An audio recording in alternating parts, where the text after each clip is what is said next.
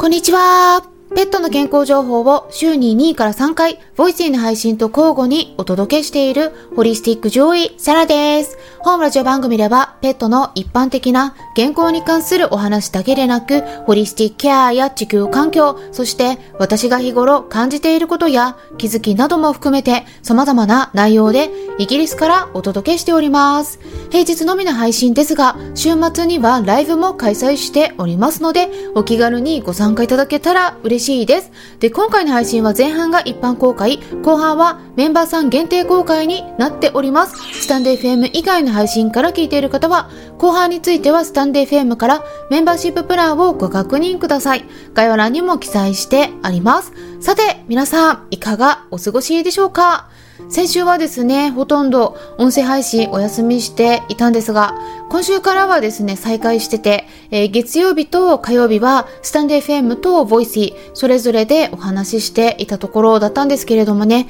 えー、私とずっと一緒に暮らしてきた猫のジョバンニが、えー、14歳という年齢で、えー、虹の橋に向かって行ってしまったということで、まあ亡くなったんですね。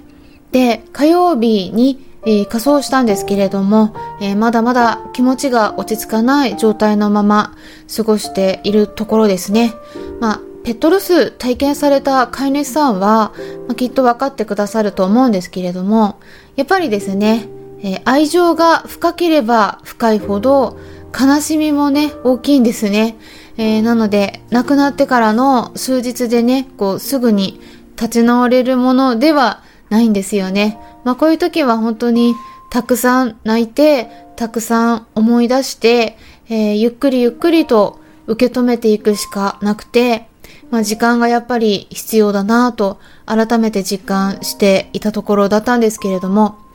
まあこういうのね、亡くなってから考えてしまうのはね、あの、まあ自分が選択してやってあげたことが、まあ、本当にジョバンニにとって最善の選択だったのかとかね、そういうのもね、振り返って考えてしまうんですよね。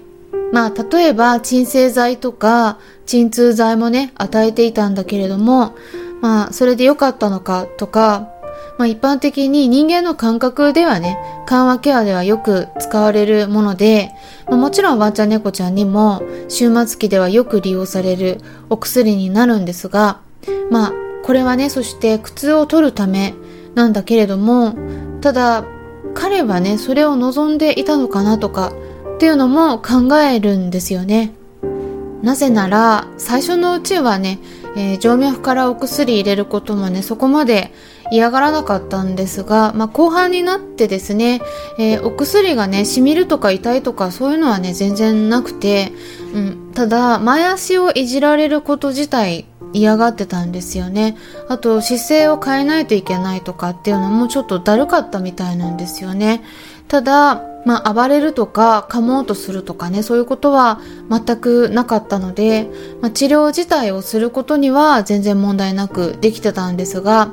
まあ、お薬の時間になってね、えー、私が近づいたりすると、ちょっと顔を背けるような様子もね、見られるようになっていたので、まあ、しぶしぶ治療に付き合ってもらってるのがね、分かって、え私の治療とか緩和ケアしたいっていう、そういうわがままに合わせてくれてたんだろうなとかね、いろんなことを振り返って考えるんですよね。まあ、そういう場合に、まあ、どういう気持ちだったのかっていうのを理解したいときに、アニマルコミュニケーションっていうのがあるんですね。で、まあ、そういうのをしてみると、自分の中である程度納得できる答えが見つかったりすることもあるので、今回はですね、私が今実践しているジョバンニとのアニマルコミュニケーションですね。これ毎日やってるんですけれども、まあ、それについて簡単にお話ししたいなって思います。ただ、このアニマルコミュニケーションっていうのは、ちょっとね、スピリチュアルな要素を含んだ話なんですよね。まあ、ホリスティックケアの中に含まれるもので、えー、結構重要なんですけれども、まあ人によってはですね、まあ何かね、ちょっとおかしなこと言ってるなってね、感じられることもあるかもしれないです。まあ、アニマルコミュニケーションっていうのは私たち人間もね、誰にでも備わっている第六感っていうものを使って、えー、動物さんとコミュニケーションすることなんですがだからただ普通にコミュニケーション交流を取るっていうことではないんですよね。第六感を使うんですよね。で、まあ、これはですね特に、まあ、飼い主さんがねできるようになっておくと一緒に暮らしている動物さんがね何を考えているのか何を望んでいるのかっていうのが分かってくるので、まあ、治療を決めていく際にもねすごく役立てられるものだしあとはあ、まあ、こうやってね、え動物さんが亡くなってペットロスを迎えた時にもすごく役立てられるものなんですね。まあ、ただやっぱりね全部わかるっていうことではないのでまあ、分かることと分からないこともねあるんだけれども、まあ、ペットロス迎えた後でもねできることなので、えー、飼い主さんはね是非知っておくといつか役立てられる機会が来るのではないかなって思います。ということで、